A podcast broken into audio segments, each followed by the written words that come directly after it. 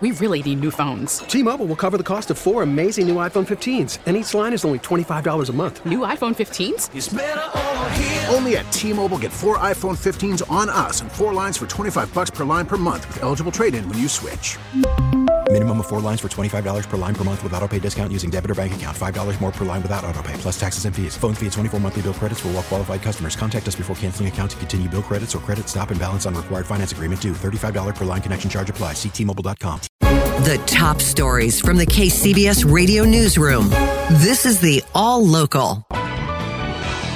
Glad you're with us. I'm Jeff Bell. I'm Patti Reising. PG&E is warning that it is seeing a dramatic increase in complaints about phone calls from scammers.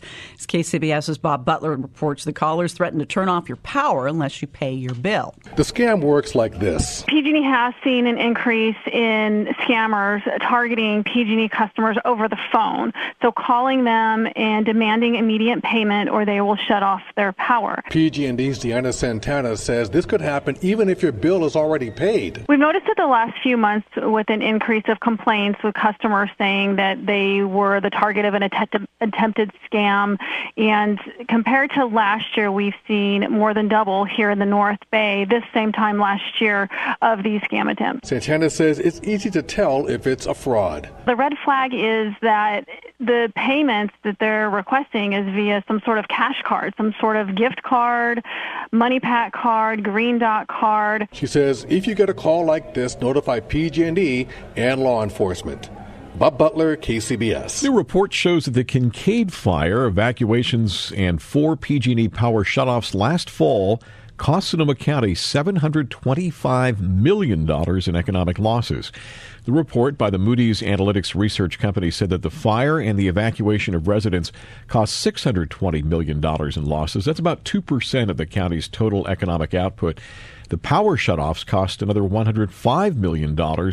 Uh, between 0.33 and 1% of Sonoma's economic output. Three African Americans were killed recently in San Francisco. Today, there's a call for justice. KCBS's Jim Taylor has the details. A broad coalition of lawmakers, law enforcement, and black women's groups coming together to address the rising tide of violence. We have seen an epidemic of violence, in particular, three homicides of black women in the last 30 days alone. Two of those murders in the Tenderloin. San Francisco Supervisor Matt Haney. Too often, I think, especially in neighborhoods like the Tenderloin, uh, when there is violence, it's often just not covered or seen, and, and the city doesn't respond, I think, as proactively as it should. This epidemic, as you call it, it doesn't seem to be something that could be addressed just by throwing more cops, more law enforcement at it. I mean, I think that police are definitely part of the solution, and we'd like to see more community policing where officers are really embedded and connected to neighborhoods. All three women killed mothers 11 children left motherless by the murders. Jim Taylor, KCBS. Well, San Francisco police have arrested two suspects in connection with one of those deaths. Police say that killing happened early on Sunday, January 5th. Officers found 32 year old Emma Hunt of San Francisco on the sidewalk at Larkin and O'Farrell suffering from gunshot wounds. She was taken to a hospital and pronounced dead. Five days later, police arrested 18 year old Kevin Lopez Figueroa and a 17 year old boy uh, whom officials are not identifying because of his age. The International Fur Federation is suing San Francisco to try and block the ban on fur sales. The ban was approved last year and took effect on January 1st. San Francisco Examiner reports the lawsuit was filed in federal court and claims the ban violates the Commerce Clause in the U.S. Constitution. It also alleges that the ban does nothing to serve local interests. City attorney officials say uh, SF would vigorously defend the law in court. The Fur Federation did not respond to our request for comment. Supporters of the five homeless moms squatting in an empty West Oakland home are vowing to risk arrest as they lock arms to keep the women from being evicted. As KCBS reporter Holly Quan tells us, the Sheriff's Department is still hoping a peaceful, non confrontational solution can be worked out. My house! My house!